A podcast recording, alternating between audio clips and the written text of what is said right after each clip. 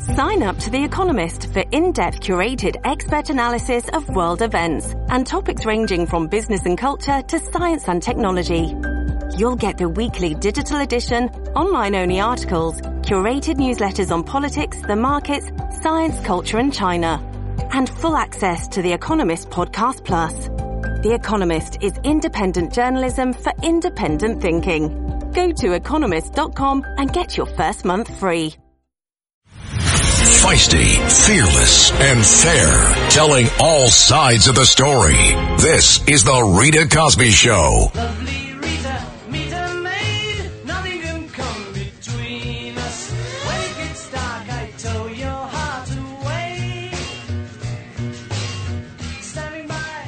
And you are listening to the Rita Cosby Show. Great to be back after a few days of vacation.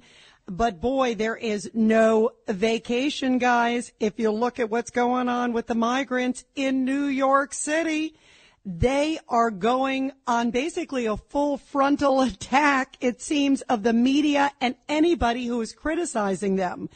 I can't believe what I am seeing happening right there on the streets of Manhattan. We've got the migrants who are camping out in front of the very cozy taxpayer covered hotel and they don't want to leave because they feel like going to these shelters is quote inhumane.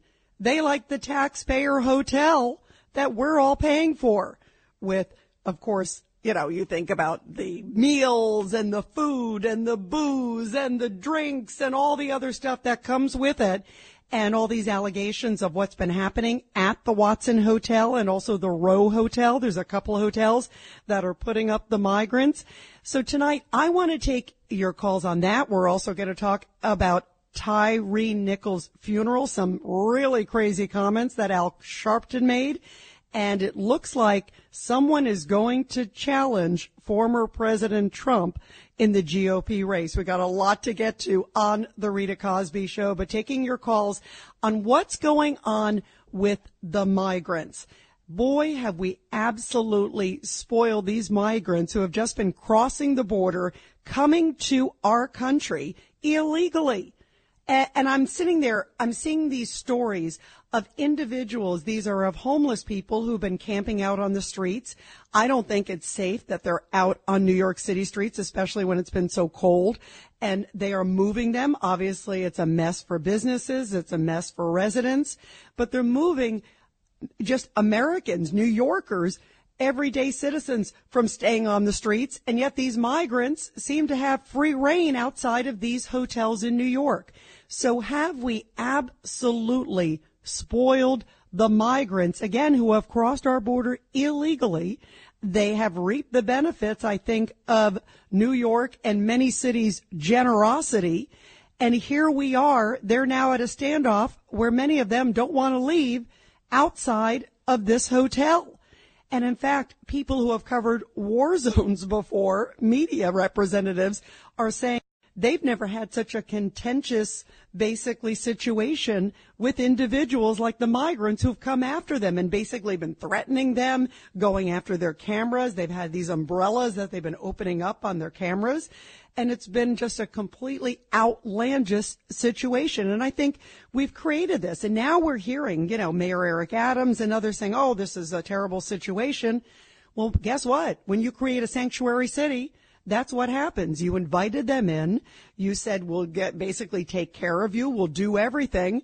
And now they don't want to go to a shelter, which is at the Brooklyn Cruise Terminal, because they say those conditions are, quote, inhumane. They are not good enough for the migrants, that they deserve better. They want to stay. I don't blame them for wanting to stay in their cushy, nice four and five star hotel at taxpayer expense but should we really be footing the bill? And didn't we absolutely spoil them, or at least city officials? And this is happening in cities across the country, taking care of them. In fact, there's word they want to put them up in like the tallest Holiday Inn. Uh, that's going to cost taxpayers close to 200 bucks a night at that location. So it's not like we're changing the dial. We're maybe moving some of them uh, to this cruise terminal.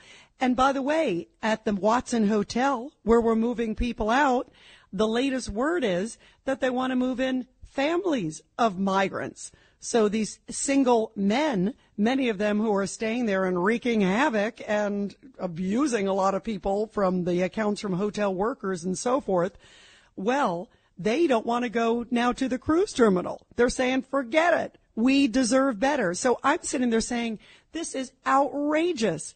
Think about the conditions that these people left. Think about why they came to America because they wanted a better life and they were, you know, obviously in difficult situations in their country, but they got to come here legally.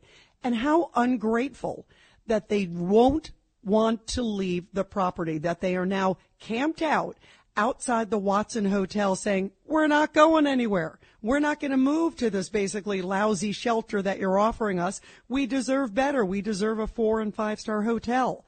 I mean, how crazy is this that we're in this situation, that this situation has been created by our city officials who said they're a sanctuary city and now they're surprised that the migrants are sort of standing up against them. Nothing's good enough for them. Does it sound to you like they're completely ungrateful? That's the way it sounds like to me. 1-800-848-9222. 1-800-848-9222. Who do you blame for this situation? Obviously the migrants, but our city officials also to blame.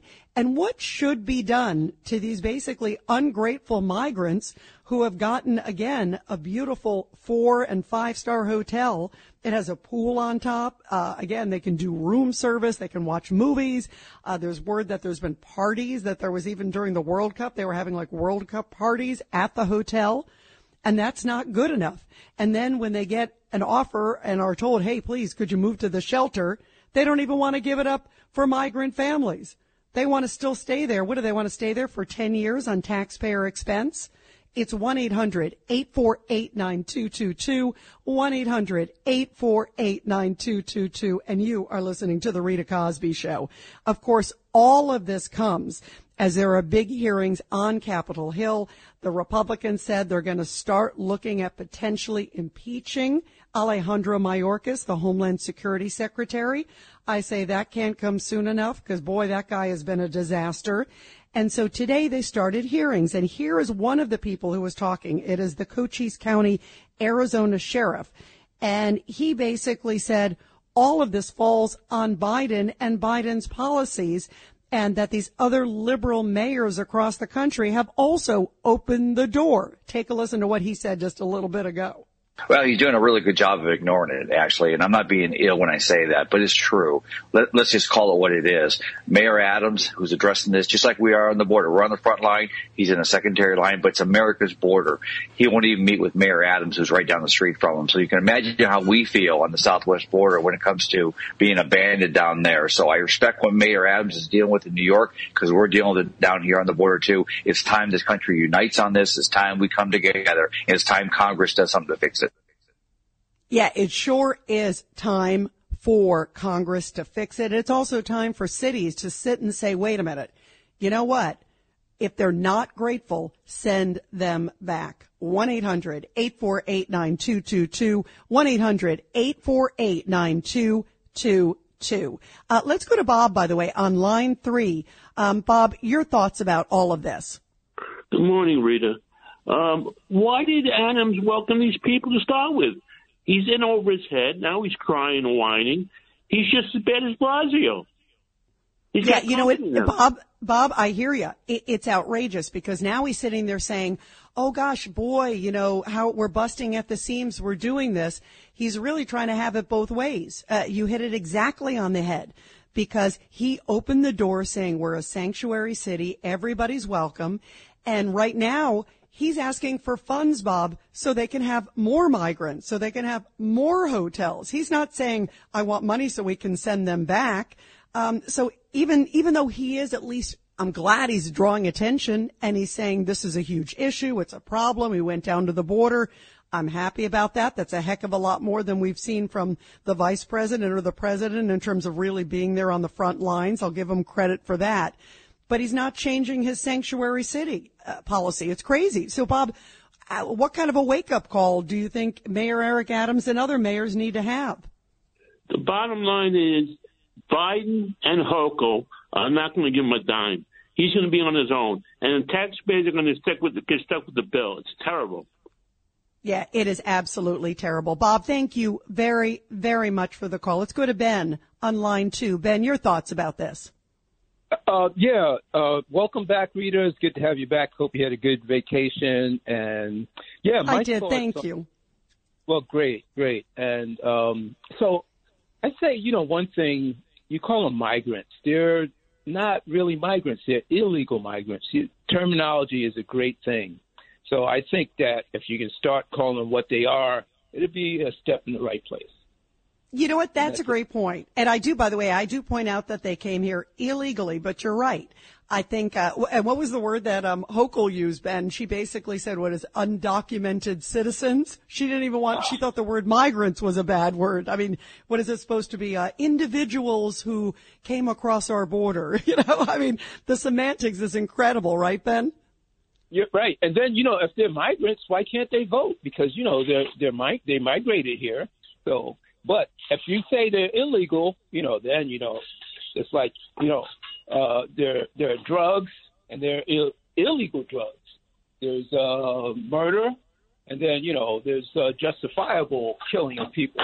So the right terminology is the key. Well, thank you for the call. Thank you for the call. I really appreciate it, Ben. Uh, let's go to Rick on line one. Rick, your thoughts about this? What do you make of these migrants? They're spoiled. Hello, lovely Rita. Welcome home. Thank you yeah, so was, much, Rick. I was thinking we'd be happy to put them on a plane and send them back home, or we could just start putting them in prisons, which is kind of where criminals belong. Uh, they did break the law coming in here, the country legally. Or maybe we could just ship them out to like the middle of the desert in Arizona and give them some lumber and a couple of hammers and go, here you go, build yourself a nice little house, couple nice little houses, and start a new town. Rick, you are hardcore. You are hard, Rick. You are. It's so you know the the prison idea is an interesting idea, but if they think that the cruise ship is inhumane, that that shelter, can you imagine what they would say about the prison? But we we do have to do something to disincentivize them from coming here because it's like a big old neon sign. And the more they get freebies and then they hear that, oh gosh, well, they're still letting them sit on the sidewalk and they're still letting them protest and they're doing this and they haven't arrested them or they haven't done that. What about arresting them for assault? I mean, that's the other thing. You think about some of these, uh, members of the media who were hit by umbrellas, were shouted out, all this stuff. I mean, you could think they, maybe they should be in prison, those ones who've attacked the media. Uh, so there's a lot of questions here. Rick, you have some creative ideas. We're going to continue with your calls, everybody. 1-800-848-9222. And you are listening to The Rita Cosby Show. The Rita Cosby Show on the Red Apple Podcast Network. This episode is brought to you by La Quinta by Wyndham. Your work can take you all over the place, like Texas. You've never been, but it's going to be great because you're staying at La Quinta by Wyndham. Their free bright side breakfast will give you energy for the day ahead. And after, you can unwind using their free high speed Wi-Fi. Tonight, La Quinta. Tomorrow, you shine. Book your stay today at lq.com.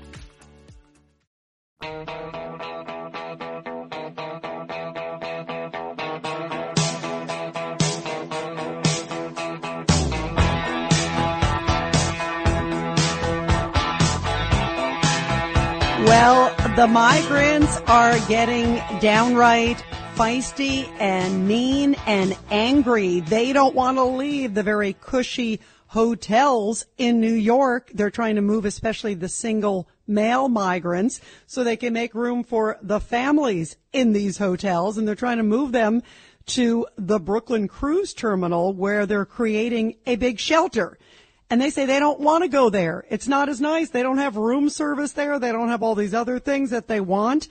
And so this standoff, which is taking place of these migrants who are camped out on the sidewalk, has gotten really ugly.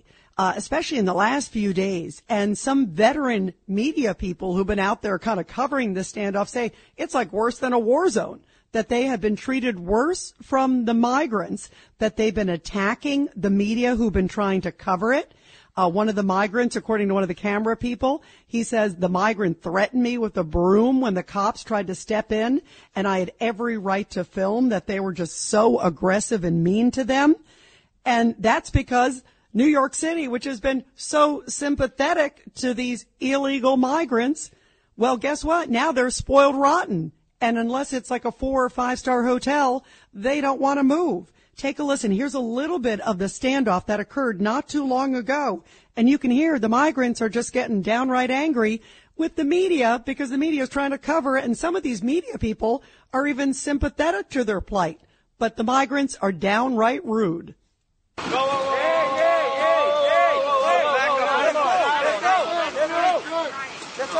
no, no.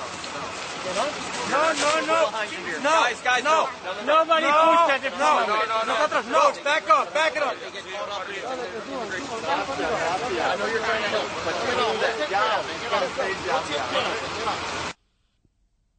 Wow. Wow, wow, wow. That's like people just filming them. And many of them were there saying they were sympathetic to their plight and just wanted to cover them and draw attention.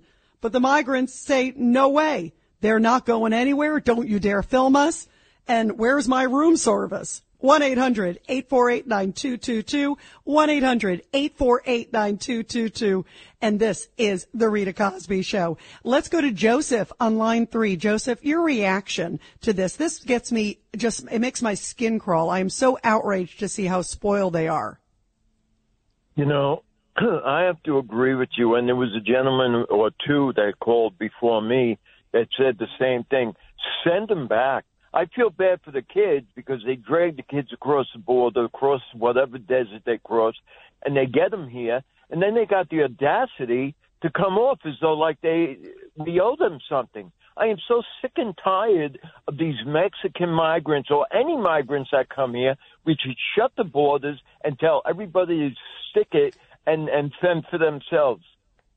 Yeah, you know what? I- actually agree with you. I think that they should go back first off. And then there's some of these groups too. That's the other thing, Joseph. It's like some of these group, these activist groups. There's one called the South Bronx Mutual Aid, which is basically fueling the standoff.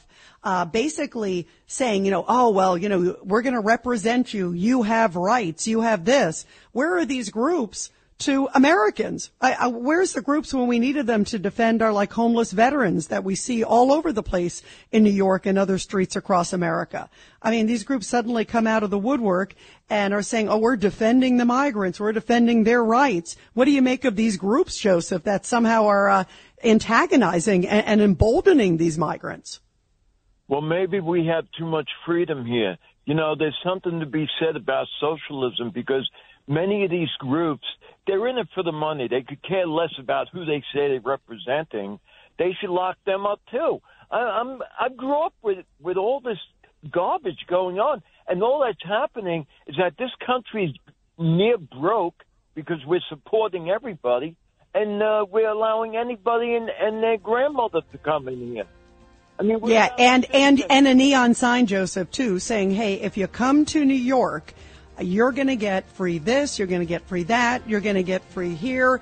And there's also word that they're building up. Uh, it's the tallest hotel, apparently uh, the ho- tallest Holiday Inn in New York, and they're planning on moving migrants there. So, what kind of a message? You know, you wonder why they sit there and say we want more because we're throwing everything at them.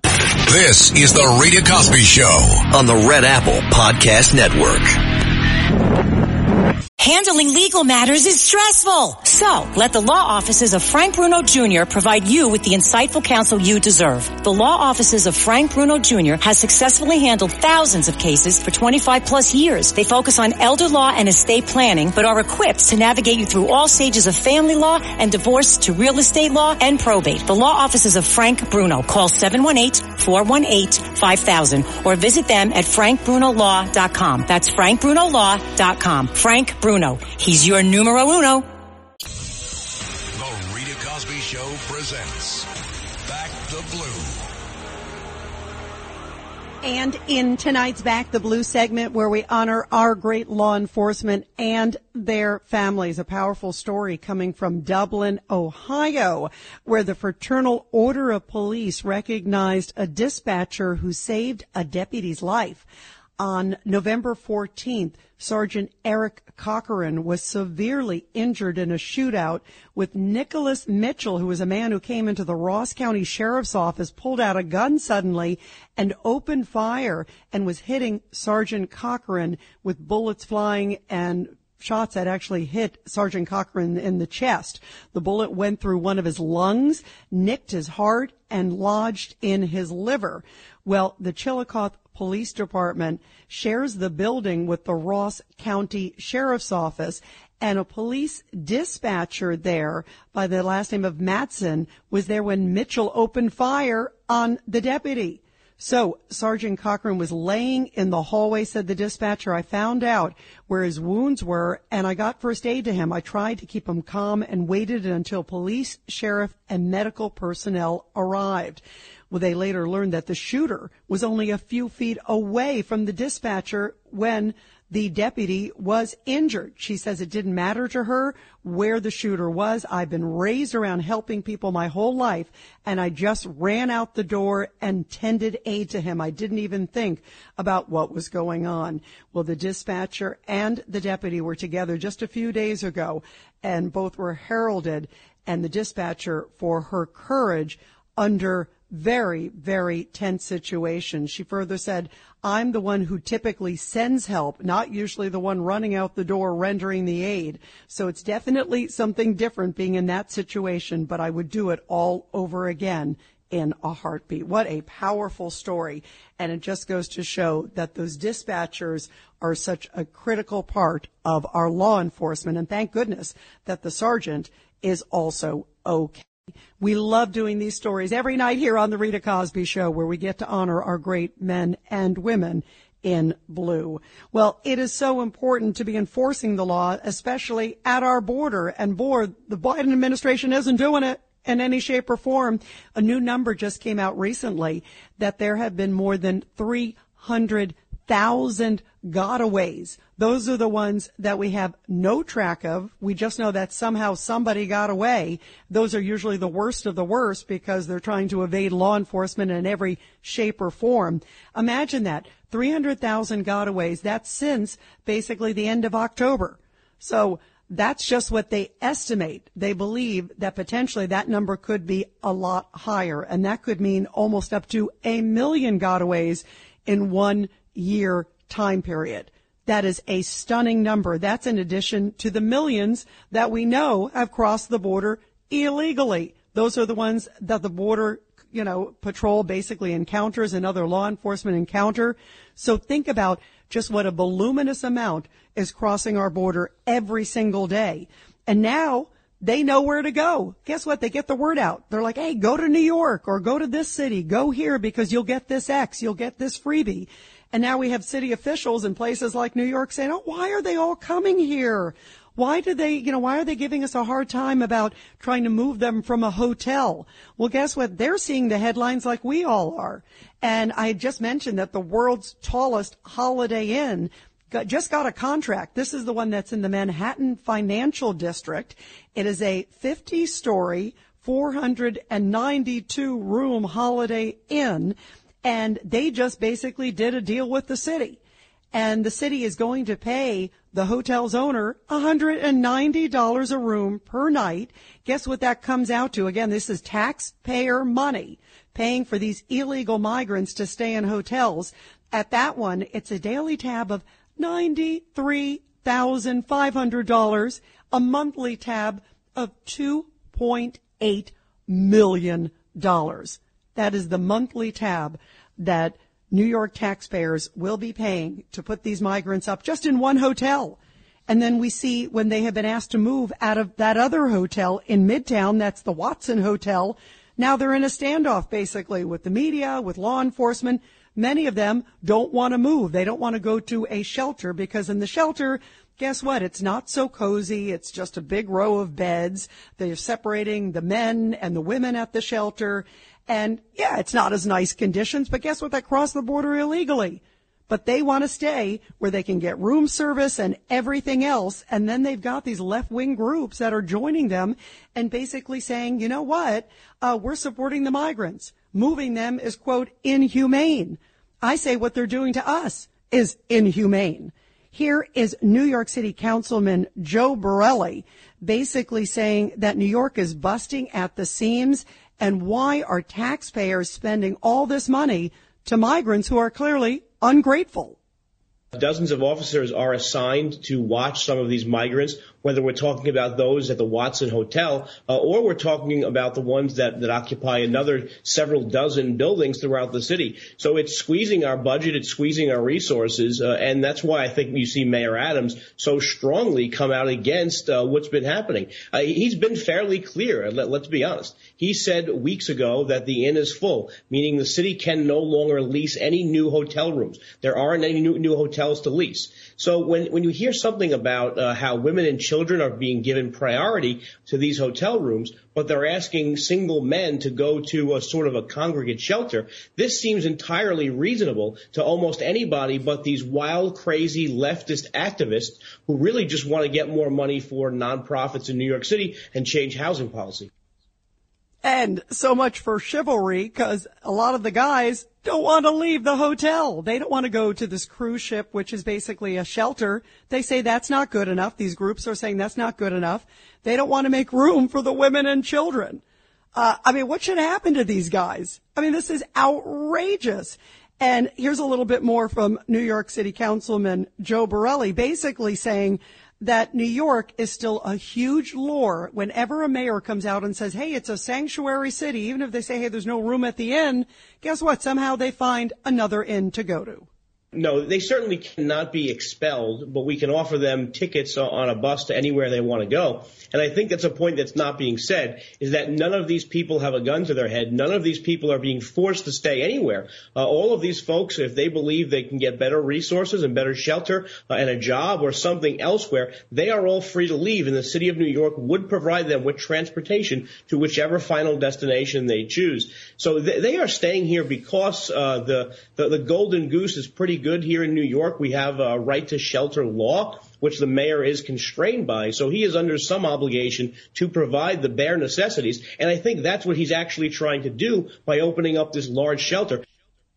But they don't want the bare necessities. And guess what? If you give somebody a four or five star hotel room and give them free reign to where they're having parties in the hotel room and these allegations that they were abusing a lot of the workers even at the hotel. They were having parties. They were having, uh, free for alls, if you will, uh, sexual free for alls based on some of the reports in the stairways and elsewhere.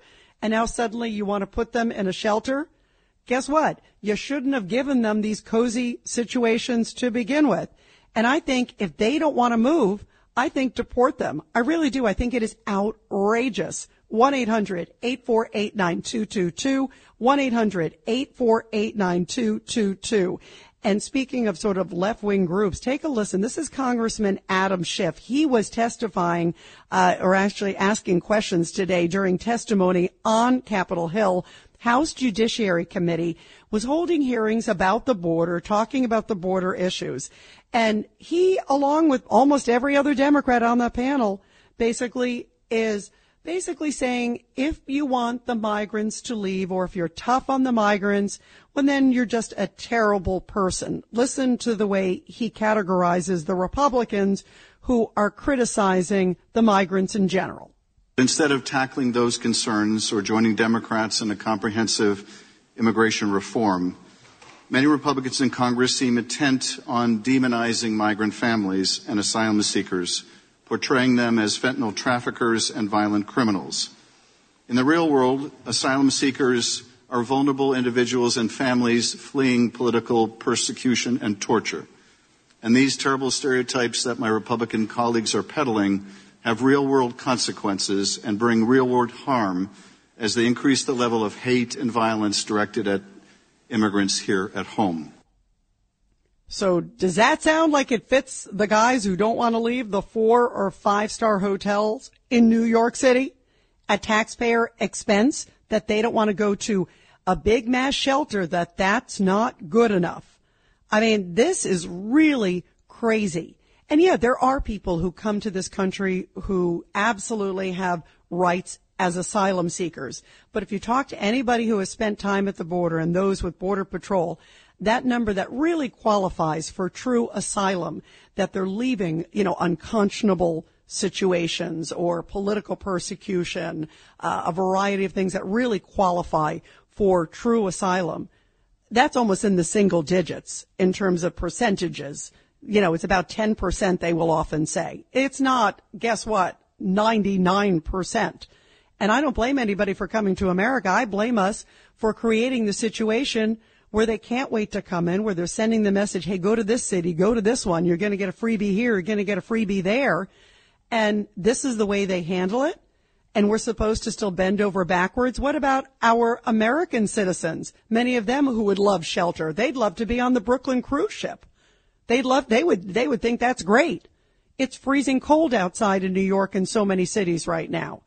And yet it's not good enough for the migrants and somehow they haven't been arrested yet. Somehow they've just gotten kind of warnings and the police are basically hands off with them. The media is getting like assaulted by them and everybody's supposed to just kind of shut up and take it. 1-800-848-9222, 1-800-848-9222. Let's go to Elena on line eight. Go ahead, Elena. Your thoughts about all this. Good evening, Rita. Welcome back. I missed you. oh, thank you, Elena. I missed you too. It's great to talk to you. Thank you. Rita, these illegal migrants were actually guests of the president and his government. They're not guests and they're not migrants. They're freeloaders because they heard that everything is fria fria in America. So we really have to hold the president and the government and whoever is supporting him, his party, his colleagues, his whatever, uh, we have to hold them responsible. Uh, the governor, the mayor of New York, he's kind of stuck. He welcomed them at the bus, and now he doesn't know where to put them because they want better lodgings than he has. So, Rita, we just, as Americans, as American citizens, we really have to make more reaction to this mess. Yeah, I agree. And you know what also, Elena? I think, I think you hit some great points. Freeloader is a good word because a lot of them really are freeloading. And Mayor Eric Adams is trying to kind of have it both ways. Like you just said, he like said, Hey, come on here. We're a sanctuary city. Do all this. And then you can't say, Oh, whoa, whoa, whoa, whoa. I, I didn't mean you know, 40, 50,000 of you, you know what I mean? It's like he, you can't open the genie, you know, the bottle and then say, oh gosh, let me put the genie back in, you know? I mean, it, it, the politics of it are just incredible. Elena, thank you so much for the call. Let's, let's go to Joe, uh, real quick on line two. Joe, your thoughts? Me? Yep, you are on, Joe. Go ahead. Hi, I think the, uh, I think I can explain why, um, the migrants are staying in their hotel, and I think they're right to do so. And why is that? Real quick, go ahead. They don't accept capitalist property relations. That is, if there are lots of empty apartments and no one's in them, they don't see why can't we live there? We're there for human needs, not for human profit. That's the problem. You got to get that. They come from a country where social democracy is the norm, or countries, and why let a hotel room go empty on a freezing night? Joe, that's not the point. The point is there are women and children who would like to be in that hotel room. And, and I actually think, especially if you look at some of these, you know, difficult situations, obviously there are men who are in difficult situations too, but I certainly think women, especially with small children, should certainly have priority, but they don't want to give it up for the women and children. Uh, so much for chivalry among the migrants. Uh, so that kind of blows the lid on your story, but that's an interesting perspective, Joe. We're going to take your calls more after the break, everybody. 1-800-848-9222. The Rita Cosby Show.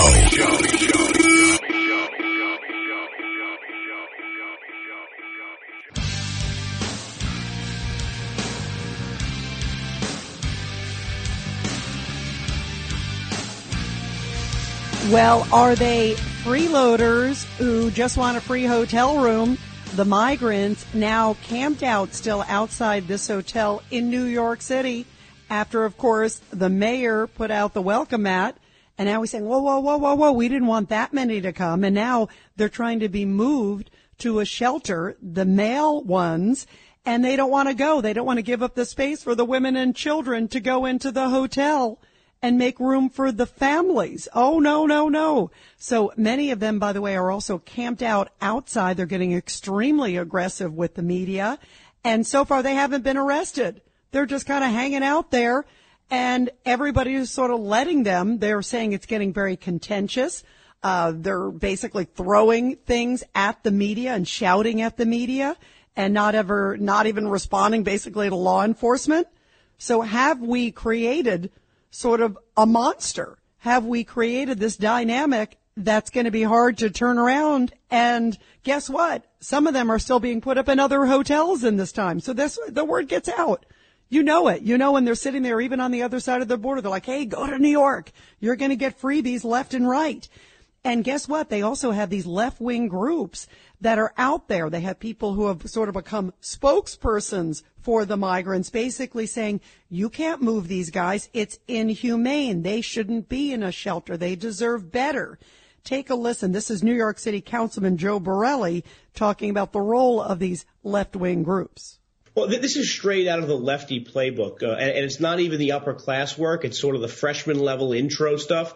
Uh, what they do is they come out and they say uh, everything is the result of a racist, evil society, even our own uh, shelter plan for these migrants, uh, and the only solution is more funding, uh, more resources going to these these shelters that are coincidentally often run by the same nonprofits. So I'm not surprised. We see this all over the place, and really these these nonprofit and advocate organizations organizations have accumulated a, a large number, a large amount of power in New York City uh, and other large cities in America. So they are playing these migrants as pawns. I'm sure there are some very decent people who are being influenced by them. Uh, and unfortunately, though, if you're a migrant and you're seeing a pretty good track record with these advocacy groups because the city is, is, is basically bending down to their every need and whim.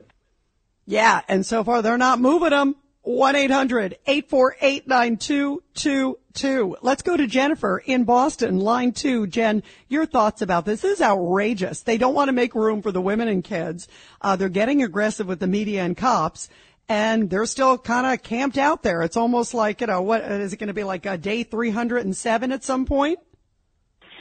Rita, it's good to hear you. Um, I hope you enjoyed your time away. Um, and thank, thank Dominic you. for filling in. That was Yes. nice to hear, Dominic. It's nice to hear you both always. So, um, Thank you. real quick, uh, I want to speak about the migrants, but real quick, if I could, I wanted to thank one of your listeners, Stan. I don't know, not I just tuned in late, so I don't know, not anyone already did, but Stan from California set up a GoFundMe for David in the Bronx, who's been having some health care issues and having a hard time buying medicine, insulin, and that sort of thing. So if anyone wants to help, I thank Stan, and it's uh, the GoFundMe is David from the Bronx. So. Um, oh wow! And by the way, I, as I've been off, and I, I, I heard that uh, David has had some difficult situations, and he's he's a regular caller. We love David, and how beautiful uh, that that GoFundMe was set up. That's great. Yeah, Thank you, Jen. I'm so happy to hear that. Yeah, he's a great guy, David. We disagree politically many a time, but he's very he's a very kind, bright, dignified man, and I have such respect for him.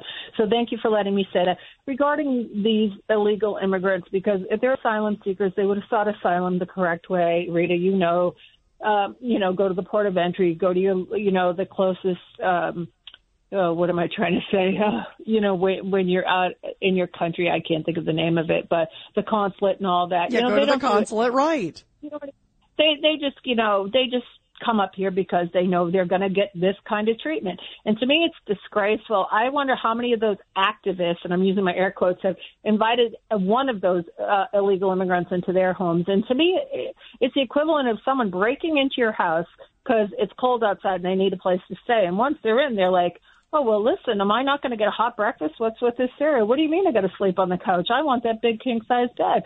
You know, where the rose, pet- rose petals for my bath? I mean, what the hell, Rita? What is going on? I mean, us Americans, like I said, my dad was uh, was in the Korean conflict and served aboard ship, and you know he had he had a basic bed, Rita, and you know what? He didn't gripe about it the way the illegals are griping about their basic beds that are being you know provided. You know, Jen, I hear you, and you know you bring up a great point um, because it is. It's like they break into a house and say, "Wait, wait, wait, you're you're going to kick me out," and I would like to know how many of them invited them over to their home. Remember when they went to Martha's Vineyard, where many of these people kind of hang out? Well, guess what? They kicked him out after what was it, 24 hours? This is the Rita Cosby Show on the Red Apple Podcast Network. This is the Rita Cosby Show on the Red Apple Podcast Network.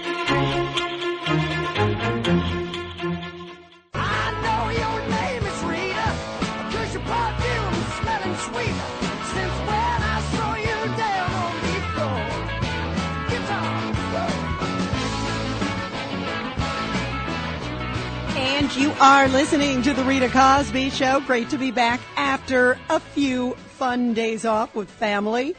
But, you know, we're talking a lot about what's going on with the migrants. Later on in the hour, I'm going to be taking your calls also on the Tyre Nichols funeral service that took place today in Memphis. Of course, uh, this is the guy who was pulled over by the officers uh, beaten by the police at the traffic stop, died a few days later. And today, in the sort of never miss an opportunity, uh, Al Sharpton comes out. Same kind of cast of characters that come out of the woodwork every time. Obviously, it was horrible what happened to Tyre Nichols. There was no doubt about it. We've all seen the videotape. It's just so tough and difficult to watch. Uh, the fact that, you know, he was beaten to a pulp. You see three days later, he passes away. Uh, horrible situation. We know that the five officers were fired and charged with second degree murder. Others also fired and let go. Fire department as well. Uh, the EMTs who didn't tend to him at the scene. There were so many horrible mistakes made and it's, it's just, it's shocking. On the other hand, you sit there and you listen to Al Sharpton today at the funeral. And we're going to talk about that later on. He plays the race card. Remember, the officers are African Americans. And yet every opportunity, whenever there's anything, he comes out and basically blames it all on race. And then we've got members of the mainstream media who basically say, gosh, this never would have happened if Tyre Nichols was white. Is there anybody out there who actually thinks that? 1-800-848-9222, 1-800-848-9222. And we are also talking, of course, about what's going on at the border and the migrants who don't want to leave the sidewalk in New York City in front of the very cozy four and five star hotels. Cause guess what? They're enjoying it. They don't want to make room for the women and children migrants who should be inside in those rooms because space is limited at the inn. And again, guess who's paying for it all? We, the taxpayers. Jennifer was just saying in the last hour, she made a great analogy. She's like, it's if someone breaks into your house, basically puts their foot up, uh, you know, their feet up on the couch and starts eating your food and watching TV. And then you say, Hey, could you leave? And you're like, no, no, no, we're not going to leave. Uh, they're essentially squatters and basically at taxpayers' expense when you sit and think about it. And why would they not want to make room for women and children? Why do they not want to leave? Well, because we've basically given them everything. And they're sitting there laughing and taking it to the bank.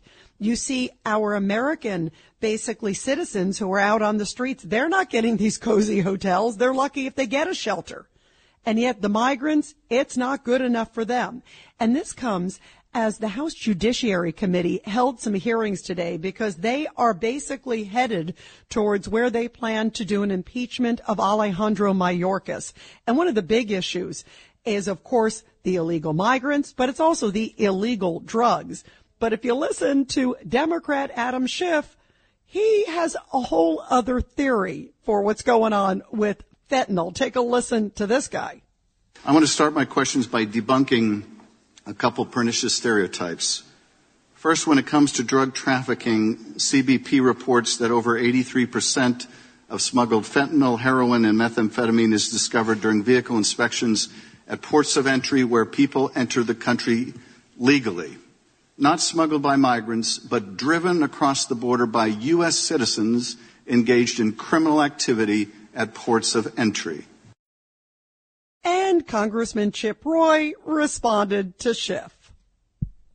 I just want to clarify the record here first. Uh, the idea that the fact that fentanyl is caught at ports of entry uh, and that that is the only place that that is coming through is belied by the facts and is belied by the facts that the Border Patrol is now distracted processing human beings just as the judge from El Paso just described, but just ignores the impact on what that does to the actual border, the Border Patrol can't possibly catch all of the fentanyl at the ports of entry, nor catch the fentanyl between the ports of entry. Mr. Daniels, do you agree with that assessment? I do. We've had a depletion in Border Patrol because they've been taken to other areas where processing is more important. And is it your experience that fentanyl pours in between the ports of entry and, and that fentanyl does in fact get into our communities in mass quantities today due to our open border? Yes. Yes. And he's talking to the Cochise County, Arizona Sheriff, Sheriff Daniels, uh, who I think knows a little bit better than Adam Schiff. And here is Congressman Wesley Clark basically saying race doesn't have anything to do with this. Take a listen because Adam Schiff and the Democrats keep trying to play the race card and saying, well, you're a racist if you're going after this. No, it's about keeping the country safe. Take a listen. But this is actually not about race. This is actually an issue of public safety. And if I call this, if I call this an invasion, sir, I'm not racist. I can assure you I'm not racist. What I can assure you is that I want to make sure that fentanyl doesn't indiscriminately kill any race, religion, color, or creed. Because fentanyl doesn't care where you're from. Fentanyl doesn't care about race. Fentanyl kills indiscriminately. And that was Congressman Wesley Hunt talking about just how lethal and how deadly fentanyl is. And meantime, not just the drugs, but just the overwhelming amount of migrants is taking over New York City and other cities across this country. In New York City, they don't want to move off the sidewalks and they're getting downright aggressive. And it's going to be interesting to see what happens because these very hardcore sort of left wing groups are now sort of aligning with the migrants who are saying, oh, well, they shouldn't be moving. It's inhumane to move them to a shelter. It's not fair to them. They are basically fueling the fire. And I want to find out who are funding these groups. Is it George Soros? Probably, I betcha, like everything else that's going on on the left wing side of America. It'd be interesting. Who is funding these particular groups that now they suddenly have a spokesperson? They suddenly have, I'm waiting for them to what, have a chef outside too as well? Cause boy, they're getting everything and they are getting downright just like, just violent and outlandish and some of the comments that they're making to even the media and police. Take a listen. Here's a little bit of some of the police trying to move the media back uh, because the migrants are just getting very hostile. It's go in the pen. It's not. Media's got to go in the pen. I understand. Media, please go in the pen. I understand. Media, can, can you guys get in the sidewalk, guys? Can we guys get in the sidewalk, guys? I appreciate it. On the sidewalk, please. Thank you. And yeah, that's really great. In New York City, on a busy street, uh, right in front of a nice hotel, and the migrants have basically taken over the sidewalk. And now, again, they have a spokesperson from this left wing group uh, that basically has become their advocate, saying they deserve much better than the cruise terminal. That boy, they can't have that ship. That's not good enough for them. Wouldn't it be nice to be on a cruise ship? Wouldn't it be nice to have free food? Wouldn't it be nice to have all those other things? No, no, no. They deserve a four and five star hotel. And again, the price tag is several hundred bucks a night, several hundred bucks a night. Taxpayer expense. 1-800-848-9222, 1-800-848-9222, and you are listening to the Rita Cosby Show. Let's go to Norm on line six. Norm, your thoughts about all of this, Norman. Well, first, my thoughts are uh, I'm glad you're back because I had Rita withdrawal syndrome, just to let you know that. Oh, thank, and I had Norman withdrawal syndrome, so I'm glad oh, we're no, reunited. I doubt, it. I, I, I doubt it, but I love you Oh, nevertheless. I love you. Actually, Norma, I love you, and I love hearing from all of you guys. And you know, you're one of my favorites. So thank you, Norma. Thank you, Rita. Okay, um, I'm just I'm, I'm listening to Schiff and what Schiff's saying. I mean, I just where is the where is the indignation? Where is where is the outrage over these governments? These people are coming from specifically maybe three or four countries. Okay, where is the outrage against the leaders of those countries that have created such a, a mess of their countries that they have to come to the United States?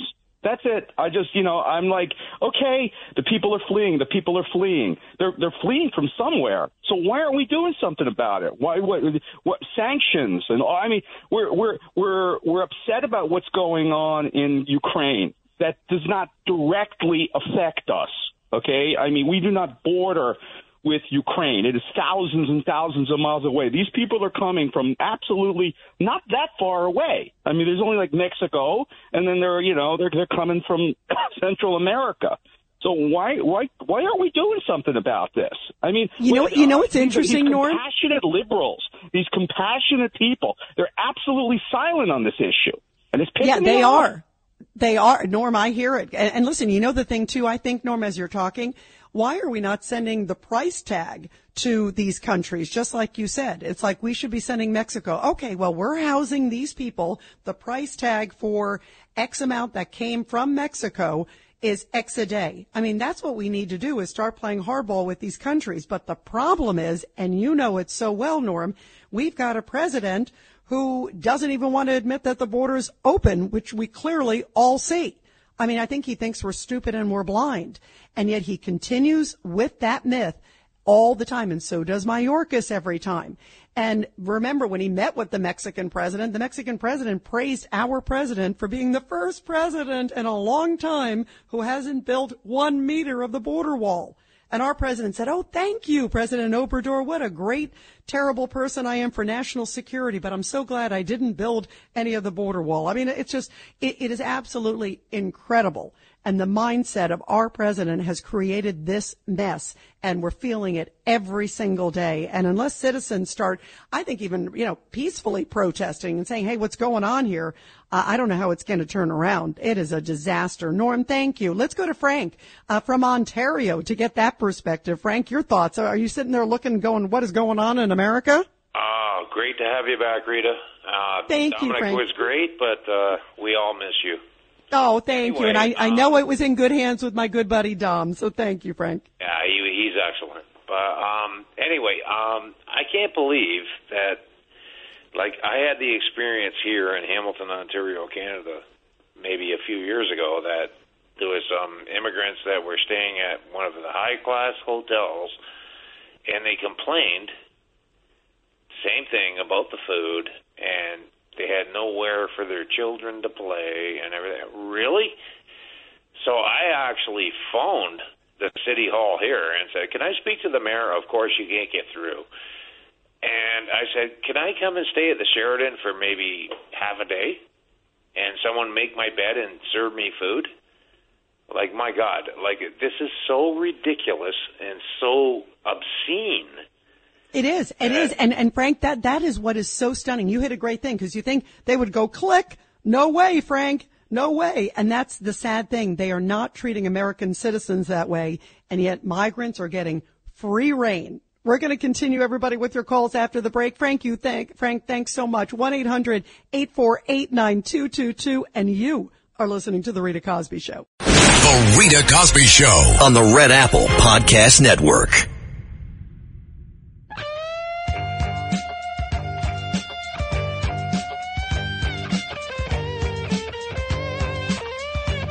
And coming up in a few minutes here on the show, we're going to be talking about Al Sharpton, of course, playing the race card during the funeral that took place just a few hours ago in Memphis of Tyre Nichols.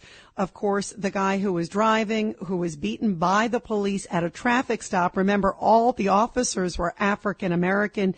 He was African American. Obviously, what happened to him was horrible. We've all seen the videotape and it's you know it, it's it's hard to watch but I get so just disgusted every time I see Al Sharpton showing up. And no matter what, even though the officers were black, he still says this is all about race. Take a listen to what Al Sharpton said at the funeral, which was supposed to be a celebration of Tyre Nichols' life. Al Sharpton uses it again as a sort of media opportunity for Al Sharpton. Take a listen. Well, understand how are they going to keep crime down in the black community and at the same time not be tough and rough? Well, they do it the same way they do it on the white side of Memphis. And they keep the crime down without being rough and tough. How do you have the same department that can keep crime down on one side of town without beating folk to death? But you can't do it on the other side of town unless you feel that you can get away with it there. I can't speak for everybody in Memphis. I can't speak for everybody gathering. But for me, I believe if that man had been white, you wouldn't have beat him like that that night. That to me is so disgusting to hear Al Sharpton say that. Listen, the officers have been charged appropriately. They are charged with murder, second degree murder. Others have lost their jobs. There is no question they should be held accountable. But Al Sharpton, what is he disappointed? Uh, he wants to fuel the flames even more and take advantage. Every time there's a situation like this, he's accusing it of racism. He is playing the race card. And I want to get your thoughts about those comments from Al Sharpton at a time where race relations are just so sensitive in America right now. This situation is so sensitive. And it was supposed to be a tribute to Tyre Nichols' life. The funeral. His family was there. Other people were there. Kamala Harris was there. And Al Sharpton sitting there basically saying it's because he's black that he was beaten to death by black officers. Is there anybody out there who thinks that Al Sharpton is right and that he's not a race hustler? 1-800-848-9222, 1-800-848-9222, and you are listening to the Rita Cosby Show.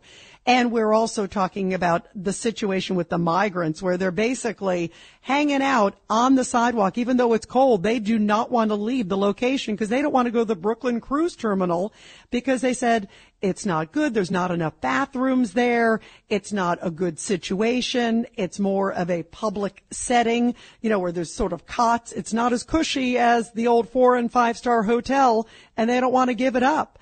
And meantime, we got Mayor Eric Adams in New York City basically saying, no, there isn't a standoff. He's not denying that there's a standoff. I mean, he's basically saying, you know what? Uh, this is just a, a situation. We're just trying to work it out. And the migrants are getting like downright volatile with the media and also with the police. And I'm wondering how long this is going to last. Are we going to be talking about like migrant standoff day 400? you know, coming up soon? I mean, who knows where this is going? Have we spoiled them rotten and are they ungrateful? 1-800-848-9222, 1-800-848-9222. Uh, let's go to Tony on line four. Tony, your thoughts. Yes, hi Rita. Thank you very much for taking my call. And I'd just like to start off saying that hey, um, this is my opinion and my uh, my opinion only. Um, I don't understand why we can't microchip the, you know, the, the migrants when they come over. If, if we're going to let them come into this country, we should microchip them so we can actually follow them around the country. And if we're going to let them stay at hotels that are like high class hotels, why can't we find work for them to do? Like, uh, not paid work, the work that, let's just say they're getting paid by allowing to stay in these places that they're staying in. Uh, there's plenty of uh, rivers there's plenty of roadways. There's plenty of signposts that need to be painted. There's plenty of concrete that needs to be re- repaired. Let's put them to work and let them earn their keep until we find out where we can go with this. You know, Tony, I like your idea. Uh, have them working, just like you said, have them do at least contributing positions at the hotels and the various places, have them clean up the sidewalk, um, have them do a whole bunch of stuff like that. At least then you could say they're being productive and giving back as opposed to what many of us believe as being freeloaders in certain situations. That is a brilliant idea. We're going to continue with your calls and we're also going to talk about Al Sharpton playing the race card at Tyre Nichols' funeral. This is the Rita Cosby Show on the Red Apple Podcast Network. The Rita Cosby Show presents Support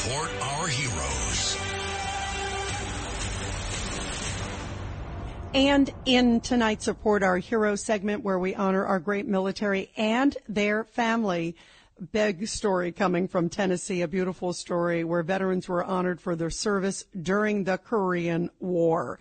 Veteran Services Officer Susan Peglow led the Korean War Medal ceremony in the McMinn County Courthouse, recognizing U.S. Army veteran Jimmy Ray Edwards and also U.S. Navy veteran Norman Blair on top of the appreciation given by the South Korean government, Edwards also received a Purple Heart in recognition for the injury that he suffered during the conflict.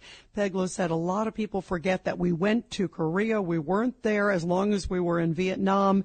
It didn't have the big impact of World War II, but it had still a very big impact, and we need to recognize that.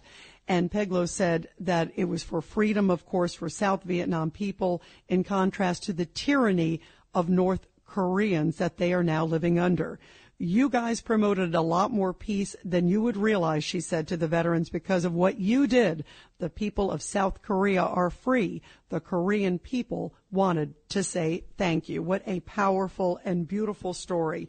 And she said, on behalf of a grateful nation and also the President of the United States, I want to say thank you.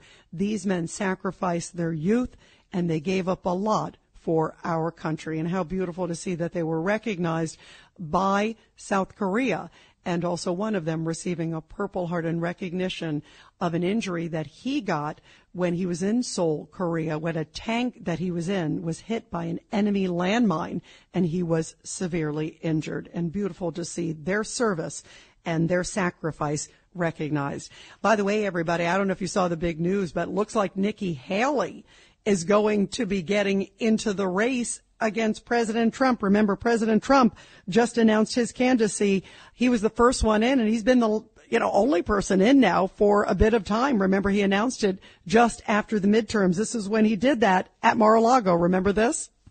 In order to make America great and glorious again, I am tonight announcing my candidacy for President of the United States.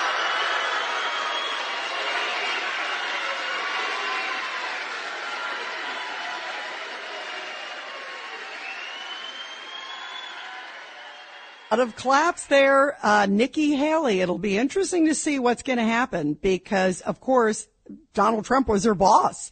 Uh, you know, she was the former UN ambassador under the Trump administration, two-term former South Carolina governor, um, has been a successful governor, did a good job, I think, as UN ambassador.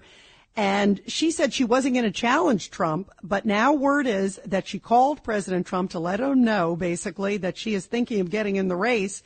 And there are reports that on February 15th, which is not that far away now, she is going to announce her candidacy that she is going to run against President Trump and whoever else enters what may be a very crowded field. She's planning on announcing it uh, in her home state there in Charleston, South Carolina. But that will certainly show that it's going to be a very contentious and heated primary season, and there may be many, many more getting in the race. Do you think that Nikki Haley has a chance against Donald Trump? And how do you think the primaries are going to go? Remember when it was a crowded field last time in 2016, uh, when Trump was running against, you know, Jeb Bush and Chris Christie and so many others, little Marco, remember with his hands and everything else. Uh, boy, it's going to get really spirited and it's going to be interesting to see how the back and forth goes with Nikki Haley and President Trump, if there's going to be other people in the race. But it looks like at least she is the first one to basically according to many reports, throw her hat in and say that she is willing to take on President Trump. I got to get your thoughts on that as well. 1-800-848-9222. 1-800-848-9222. Well, race relations will certainly be a topic in the upcoming elections. And boy, it is going to get heated. That and the border, as we've been talking about the issue with the illegal migrants. And as we've been talking about race, I just am still so stunned that here it is, and I guess I shouldn't be surprised because Al Sharpton never misses an opportunity to have an opportunity to talk about race or try to put the limelight on himself and play the race card. And here was the funeral today for Tyre Nichols. Uh, of course, the man who was beaten by the officers, the African American officers, remember, who have now been fired, charged with second degree murder as they appropriately should. Uh, they were so over the top in the way that they handled what was a traffic stop. And you look at the whole situation behind it. It was just horrible. He was not, of course, attended to appropriately by medics either. So many mistakes. And it's, it's, it's just, it's, it's disturbing to watch that video but it is so horrible to see Al Sharpton using the race card. Of course, he goes down there and the family asks him every time you see him, you see Benjamin Crump, the attorney who's always there at all these cases. Kamala Harris is there at the funeral in Memphis and Al Sharpton again playing the race card. I've got to get your take on just how unseemly you think it is that Al Sharpton here at a time where race relations are just so sensitive in our country and this case has just, I think just, it's heartbreaking. I think anybody, uh, whatever your skin color is, it's just deplorable to see that video. The cops clearly, uh, were way overzealous. They were brutal. Uh, they, I think they should absolutely stand trial. I think it's horrible what happened. But then to have Al Sharpton come in and try to like sort of stir up the cauldron just to me just is just so unseemly. It's like he never misses an opportunity to basically play the race card. And how is there a race card in this? Do you guys think there's anything to do with race? These are just, I, in my mind, completely horrible, overzealous cops who clearly got, you know, caught up in the moment, uh, took advantage of the situation, took everything out of this guy. When you hear them making the comments even afterwards, it's horrible. Absolutely horrible. Throw the book at them. But don't say that all cops are bad and all cops are racist. Again, these guys were African American and Tyre Nichols is African American. And yet Al Sharpton says it's basically all about race and he's basically trashing every officer across this country. Take a listen to what Al Sharpton said at the funeral that was supposed to be a tribute to Tyre Nichols. How is this a tribute to Tyre Nichols to be stirring up the race card? Take a listen. Well, understand how are they going to keep crime down in the black community and at the same time not be tough and rough? Well, they do it the same way they do it on the white side of Memphis. And they keep the crime down without being rough and tough. How do you have the same department that can keep crime down on one side of town without beating folk to death? But you can't do it on the other side of town unless you feel that you can get away with it there. I can't speak for everybody in Memphis. I can't speak for everybody gathering. But for me, I believe that that man had been white, you wouldn't have beat him like that that night. That to me is so disgusting at a time where even the family has called for calm. I mean, Tyre Nichols' family has said, you know, please no, you know, violent protests like we saw in the quote summer of love of 2020. They've asked for calm. They've of course wanted justice for their son, understandably, but they've also asked for calm. And then you throw in an Al Sharpton. How does that help race relations in this country? To me, that is just, it, it is such an opportunist, such a race baiter, and it's the horrible situation at a time where this family is trying to call for calm, and then you got Al Sharpton throwing in the match at a funeral that's supposed to be a tribute to Tyre Nichols' life. How is that a tribute to Tyre Nichols' life? 1-800-848-9222, 1-800-848-9222. And here is, by the way, the mainstream media. Listen to Whoopi Goldberg on The View. Of course, she also says that this is basically all about race. Take a listen because this comment from Whoopi Goldberg is making a lot of headlines. If it's a white policeman or a black policeman, it is a problem in the police policing yeah. itself.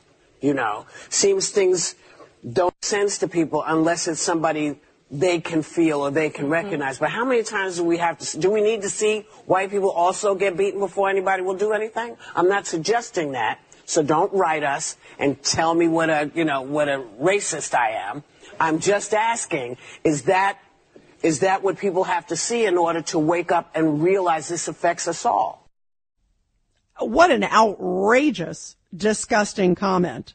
And here is Joy Reid on MSNBC basically saying what happened to Tyre is basically par for the course in the United States. That's a really like outrageous comment too. Take a listen. If you have a heart, what happened to the 29 year old father, skateboarder, FedEx driver, and amateur photographer should outrage you. It should shock and disgust you, as should the so-called brothers who chose to behave like a little blue gang rather than as black men. But it damn sure shouldn't surprise you. What happened to Tyre Nichols was as American as apple pie. From the start, the European colonies in the Americas were designed to produce two kinds of people, subjects and citizens. And violence was at the center of it all. This is the system in America. I mean, this, they're like blanket, like every cop is out there to beat up African Americans. That, that is the most outrageous comment at a time where race relations are sensitive. There needs to be discussions, I absolutely think. But it's this situation, the situation with five African American officers, that it's authority versus uh, an African American. Is that what this is about? And Al Sharpton coming in and saying it's all about race? That if he was white, he would not have been beaten to death at his funeral. That's what he says. 1-800-848-9222. 1-800-848-9222. Let's go to Mike in South Carolina, line seven. Mike, your thoughts about all of this? Unbelievable, Rita, and I hope you enjoy your time off. Uh, unbelievable. Um, you know, the Reverend Al Sharpton, you know, no justice, no peace. To say that at the young man's funeral mass if this man was white, he would not have been beaten to really keep playing the race card. You know, it, it is outrageous. Sharpton's done it before. The phony reverend, he couldn't hold the overcoat or the top hat of the late great Martin Luther King. And I'll tell you this, Rita. Uh, my dad, rest his soul, 52 years supermarkets. He had a store in Garden City. Ray Kelly, Grace Kelly um, shop there. And the present mayor now called Ray Kelly, you know, not too long ago. He was a racist. Keep playing the race card. It'll really improve the race relations we have in our country. Outrageous. And Kamala Harris. Isn't that nice? And Whoopi yeah, Goldberg. It, it, it is fueling. It's fueling the flames. Oh. It, ah. it is. I, I agree with you, Mike. It is so outrageous. And and you know what? I, I feel bad for the family of Tyre Nichols. They've obviously yeah. had a horrible loss, and they're vulnerable. And now this guy comes in and they said, we wanted to be a tribute. We wanted to be a tribute to his life. We want to talk about his accomplishments, what he did. How is this a tribute? I mean, that, that's what I feel. Uh, they, he basically like sabotaged the funeral and turned it into something uh, that is self-serving for himself or his own sort of self-serving mission. And uh, just like you said, this does not help race relations. Mike, thank you. Great point. Let's go to Larry, line two. Larry, your thoughts about this? Hi, Rita. Can you hear me? Well, I hear you perfectly clear. Go ahead, Larry. Okay, listen. I wanted to. We're losing our heads, Rita. We got to get our heads back. Al, this is not the Al Sharpton of old. Okay, he has reformed himself. Okay, there are forces that have arisen that are much more evil than Al Sharpton that are causing this to happen. And Whoopi Goldberg, you have to separate Whoopi Goldberg from Joyce Reid. Joyce Reid is a subversive that should be deported. Whoopi Goldberg is a beautiful person looking for true answers. Do not condemn Whoopi Goldberg. She asked an innocent question. There was nothing wrong. And let me tell you what's going on here. There are forces in this country that are encouraging black youth to rebel against the police. There's the people that push critical race theory, um, uh, the people that do like do the Joyce Reids, and also Mark Zuckerberg on Facebook. You know how many videos there are about people standing up to cops and asserting their rights against cops. Well, well, and Larry, Larry, the, all those points, I hear you, and that's why I hate when I hear Al Sharpton saying this. He is playing that. I don't think he's like this reformed guy. He's going back to the old playbook. This is what Al Sharpton's been doing for decades. And any opportunity where he can basically like churn the wheel and, and somehow get involved and have maybe companies come in and have them sponsor him or do whatever it is. Um, and in this case, get attention for himself. Uh, it is completely self-serving. It's completely, uh, I think, toxic. And I don't think it does anything for race relations in this country. And I think even Whoopi Goldberg throwing out that question is a very dangerous question. She's made some comments before about other things that are completely inappropriate. So it's not just some sort of like isolated comment. It comes on the heels of other stuff too. Uh, but I hear you, Larry. We're going to continue your calls, everybody. 1-800-848-9222. The Rita Cosby Show.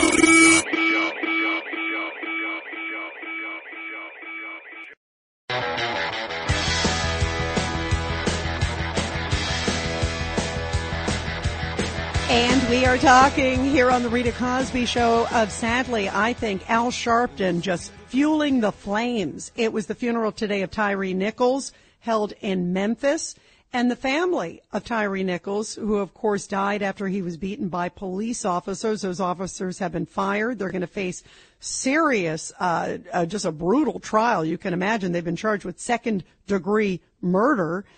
And now is the funeral today, which was supposed to be, quote, a celebration of his life. And Al Sharpton comes in playing the race card, basically saying, Tyre, uh, if he was white, he wouldn't have been beaten to death. Uh, how is that a tribute to Tyre's life when the family is calling for calm and calling for it to be a tribute to honor him and his life? And then you got Al Sharpton thrown in there trying to basically fuel the flames of racism. Never miss an opportunity, Al Sharpton. 1-800-848-9222. 1-800-848-9222. Uh, let's go to Stan, line four. Stan, uh, your thoughts about this, my friend. How are you? Welcome back. Thank you, Stan. It's great to talk to you. All what, right, what do here you it think is. about all Uh, this? uh, Go three ahead. Separate, three separate topics quickly. Uh, Sharpton, the hustler. He's always been a hustler. Who pays for this guy to come? When these happen, someone pays. The family? The, no. How did he get there? He come on his own? Or normally he only shows up when it's black uh, uh, people that are killed and so forth. Which Yeah, I and, understand. and also, by the way, Stan, he normally only shows up when there's like a, whole bunch of cameras too. He's Yeah, got well, the, that's the it. But uh, He paid for. He never goes anywhere unless someone shells out the dime. So uh, I don't know how he got there, and I don't care about it. But what he said was ludicrous. The second thing, Nikki Haley ain't going nowhere. I'm sorry to say. Like nice lady, but Nikki Haley cannot get the nomination. And uh, the man from Florida is going to wait till about July, and then he'll make his move. But uh, Trump will eat her alive. Sadly, he'll just Yeah, uh, by the way, and Stan, I agree with you, I think, on all points. I do think it's probably going to be a Trump versus DeSantis. And I think there's going to be other people in the race too, not just Nikki Haley. Um, I think it's going to be probably, she opens the door, it's probably going to be a pretty crowded field. Uh, and it's going to be interesting. I think we'll see sort of a rehash a bit of what happened in 2016. And I think it's going to be, it is going to be uh, gloves off uh, from President Trump. I think, uh, you know, when it starts getting into not just Nikki Haley, I think we're seeing we're going to see probably maybe Pompeo and Chris Christie and all these others. Uh, but Stan, I agree with you on basically all counts tonight, and uh, Well, great to talk with thing. you. One last thing. Uh, Go the ahead. hot- the uh, no one's mentioned it, but the hotel industry, Holiday Inn, all the major hotels and the luxury. What the hell? They're killing tourism in New York. Why are they? T- obviously, it's bottom line. It's warehousing and money, but tourism is going to be hurt. Would you go to these hotels knowing what's there? I think tourism is in deep trouble now because they're going to check. Uh, anybody calls up for a room. Uh, are migrants staying there? I mean, I, I'm paying four hundred for a room. You know what I'm saying? Tourism. Stan, I got is- Stan. I got to ask you: Are you drinking tonight? Because I think most of us are agreeing with you tonight, Stan. Well, uh, I'm worried about tourism too. I, hey, the people need to be helped. Put them in a warehouse. Put them in the in the uh, places like uh, in, in the city, like the uh, uh, what Javits Center or something like that. But uh, major hotels. Do you think people are going to go to hotels and pay four hundred a day, knowing their neighbor? You know, they see people out. I mean, I don't know. I mean, I Absolutely. By the way, and. Stan, Stan, 1000%. I agree with you. And in fact, a lot of the hotel workers are saying that the conditions are terrible. And in many of these hotels, all they have are migrants, to your point. So, Stan, I love you and I agree with you. I think many of us do tonight. Thank you very much. Let's go to Carol real quick, line one. Carol, your thoughts. Oh, hi there, Rita. Welcome back. Um, you know, when the moment I saw Al Sharpton get up there to speak, I said, "Oh, here we go again." I just knew exactly what he was going to say, and it was so insulting to the family too. Such an insult to the family. Yeah, I agree, Carol. And, that's when my eyes roll back in my head. And I was like, okay, uh, I was like, count to 10 before he starts playing the race card and blaming it all on racism and smearing all police. It's like never miss an opportunity. And if there's cameras there, Al Sharpton's going to be there. Uh, Carol, thanks so much. Let's go to BJ, line three, uh, line eight, actually. Go ahead, BJ. So, uh, what's going on here is that they're using this uh, poor man's death to federalize the police and they want to do away with local police, defund them. That's why you're having situations like this. Uh, you also have police that uh, either don't do anything or when they do stuff, they get into big time trouble like this. Uh, you have police up here that don't do anything. They don't do anything because they know if they try to do anything that uh, uh, uh, would clean the place up, they would have uh, a big problem uh, because they wouldn't be supported. Uh, all the homeless on the subways, they it's like a couch. It's like a hotel underground on the E train. They just float about. Nobody locks them up, takes them anyplace. And BJ, you hit a great point because a lot of police officers are afraid to intervene.